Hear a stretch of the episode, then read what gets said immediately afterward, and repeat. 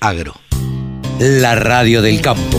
Única emisora con programación 100% agropecuaria. Carne Argentina, producción, consumo y salud. Seminario del IPCBA para los jóvenes de la cadena productiva. Miércoles 20 de octubre, online y gratuito. Mitos y verdades de la carne, alimentación saludable, los nuevos consumidores, bienestar animal, ganadería regenerativa. Reserva tu lugar, cupos limitados. Informes e inscripción en www.ipcba.com.ar o al WhatsApp 54 911 44 15 8189. El periodista deportivo de la Radio del Campo, el periodista deportivo de Nuevos Vientos en el Campo, se llama Rode MacLean y ahora está con nosotros.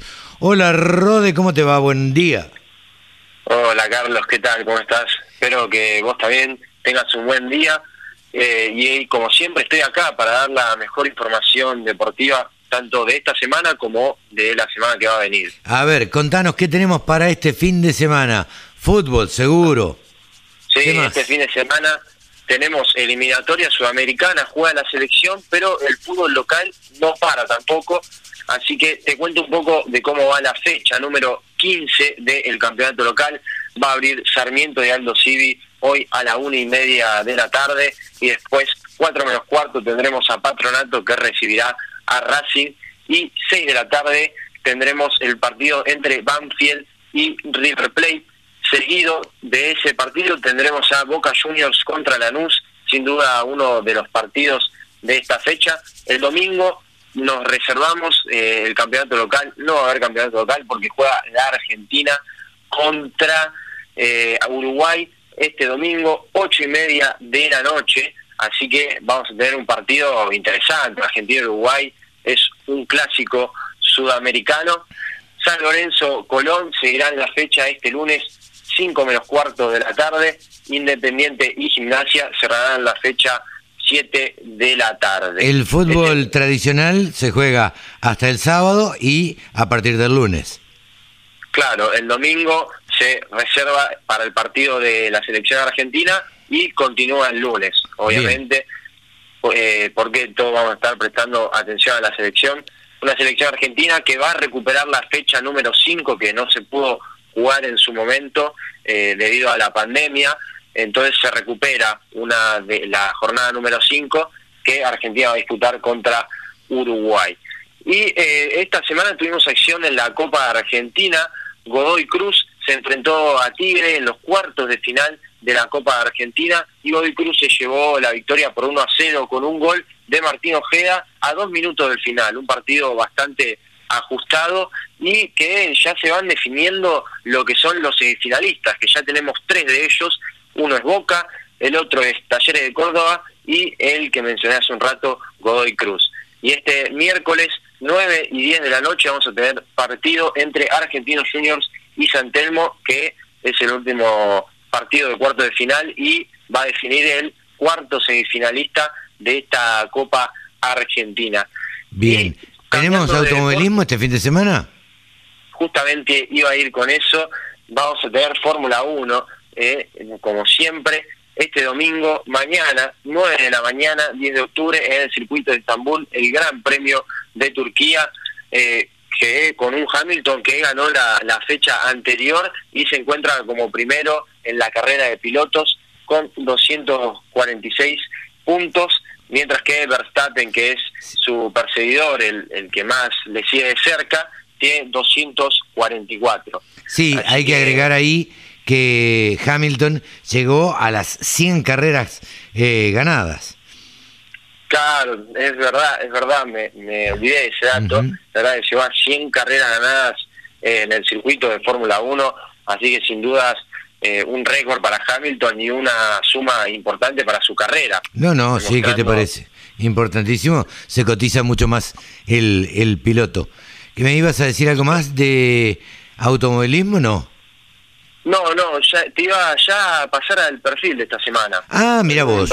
¿Qué perfil trajiste? A ver, ¿cuál es el recuerdo que tenemos en esta semana?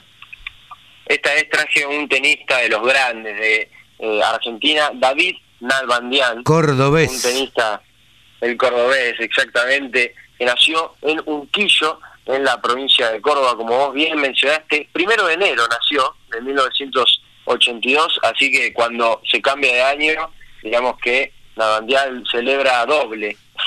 Sí, Eh, porque eh, celebra Año Nuevo. y Muy aficionado al automovilismo, al rally más precisamente. Hecho eh, tu- eh, se involucró eh, al automovilismo una vez retirada, una vez que se retiró del tenis. Sí, Es como una de sus dos pasiones. Era una persona muy pasional con los deportes en general, ya desde chico, pero se dedicó al tenis precisamente y de hecho en el circuito junior ya le iba muy bien, ya que a los 14 años nomás fue campeón mundial eh, en un torneo que se disputó en Japón y de hecho ganó el US, Open de Junior ante nada más ni nada menos que Roger Federer. Que dato in- interesante en el circuito profesional, Roger Federer eh, arranca también como profesional en el año 2000, al igual que Nalbandian, y Nalbandian es eh, el quinto jugador que más veces le ganó en toda su carrera con ocho victorias. Vos. es un, un dato interesante. Federer, digamos que difícil, hueso difícil de roer, pero bueno, Nalbandián le ganó este, varias Sí, veces. sí. Ocho victorias es un número importante ante Roger Federer, que es considerado como uno de los mejores y para muchos el mejor de la historia. Pero Sin duda, ya sin duda. queda debate de los espectadores. Bueno, como te decía, profesional desde el año 2000, consiguió un total de 11 títulos ATP. En el año 2002 recién ganó su primer campeonato, el de Basilea 500 y el Estoril 250. eh, y en Wimbledon, llegó a Wimbledon la final de ese año, siendo hasta ahora el único argentino que llegó a la final de este de este Grand Slam. Eh, es el Lamentablemente. Gran Slam de Wimbledon, eh, es sobre césped, es una cancha rapidísima y la verdad es que los argentinos nunca se han destacado eh, en, eh, en césped, siempre mm, eh, en polvo de ladrillos. Claro, totalmente. Y es, como vos bien dijiste, es un terreno complicado para los argentinos y Navandian supo llegar hasta la final en la que perdió en tres sets contra el estable- a- australiano Leighton Hewitt, que eh, le ganó 6-1, 6-3 y 6-2. Pero eh, un dato interesante de que es el único argentino que llegó a disputar una final de Wimbledon.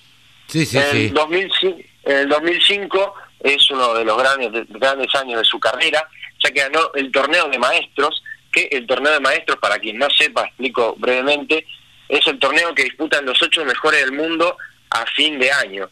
Y Nalbandian no estaba entre los ocho mejores, sino que entró como suplente de Andy Roddick, un eh, tenista estadounidense, y los conquistó el torneo de maestros, o sea, entró como reemplazo y lo supo ganar y venció a Federer en la final. Ahí, Mirá vos. ahí se empiezan a mostrar las ocho victorias. Y Sí, se sí. convirtió en el segundo argentino en ganarlo, mientras que el primero fue el gran Guillermo Vilas, que lo consiguió en el año 1974. En el año 2006, semifinal del Australian Open y Roland Garros es lo más lejos que llegó en los Grand Slam. Y después, en el año 2007, consiguió dos grandes títulos. Consiguió el Master 1000 de Madrid y el Master 1000 de París, con la particularidad de que en el Master de Madrid venció a los top 3 de ese momento, que eran Nadal, eh, Novak Djokovic y Roger Federer. En su camino a conquistar el título, venció a los tres mejores jugadores de ese momento y probablemente de, de la historia, el gran Big Three. Sí, sí, sí. Una, una locura. Sí. en el año 2008, conquistó el Buenos Aires ATP 250 y el eh, ATP 250 de Estocolmo. Ya para el año 2013 consiguió dos títulos más, pero no tan relevantes en su carrera. Finalmente, el año 2013 es el año de su retiro y se retiró en la rural haciendo un partido de despedida en el que jugó un single contra Rafa Nadal y después hicieron un partido de dobles en el que hizo dupla con Pico Mónaco, en donde se enfrentaron justamente al español Rafael Nadal y al serbio Novak Djokovic. Así que ese fue el perfil de David Nalbandial, uno Eh. de los grandes tenistas de, de nuestra historia, que a pesar de que no ganó un Grand Slam como profesional, eh, sin dudas lo mereció, ya que llegó a la final de Wimbledon y llegó a las semifinales de, por ejemplo, la Australian Open y Roland Garros, como mencioné anteriormente. Sí, seguro, un gran tenista, pasional, un cordobés que, que tuvo muchos reveses y muchas eh, lesiones también a lo largo de, de su carrera pero supo sobreponerse, era es un tipo con una resistencia increíble, eh, impresionante como, corría toda la cancha, eh, siendo un, un, este, un ser humano de una talla muy importante, porque es muy, muy alto, creo que mide más de 1,90, eh, y la verdad es que un jugador excepcional. La verdad que gracias por habernos, eh, Rode, habernos traído este recuerdo y bueno, te esperamos la semana que viene, si, si está disponible. Siempre. Sí, sí, totalmente. La semana que viene estaremos con otro perfil, con nuevas noticias deportivas como siempre. Y le mando un saludo a vos, Carlos, y a toda nuestra gente. Espero que tengan una buena semana de mucha felicidad y mucho deporte. Sí, fin de semana largo que vamos a disfrutar. Rode MacLean, nuestro periodista deportivo, aquí en los micrófonos de la Radio del Campo. Carne Argentina, producción, consumo y salud. Seminario del IPCBA para los jóvenes de la cadena productiva. Miércoles 20 de octubre. Online y gratuito. Mitos y verdades de la carne. Alimentación saludable. Los nuevos consumidores. Bienestar animal. Ganadería regenerativa. Reserva tu lugar. Cupos limitados. Informes e inscripción en www.ipcba.com.ar o al WhatsApp 54 911 44 15 8189 www.laradiodelcampo.com La radio que te acompaña a las 24 horas.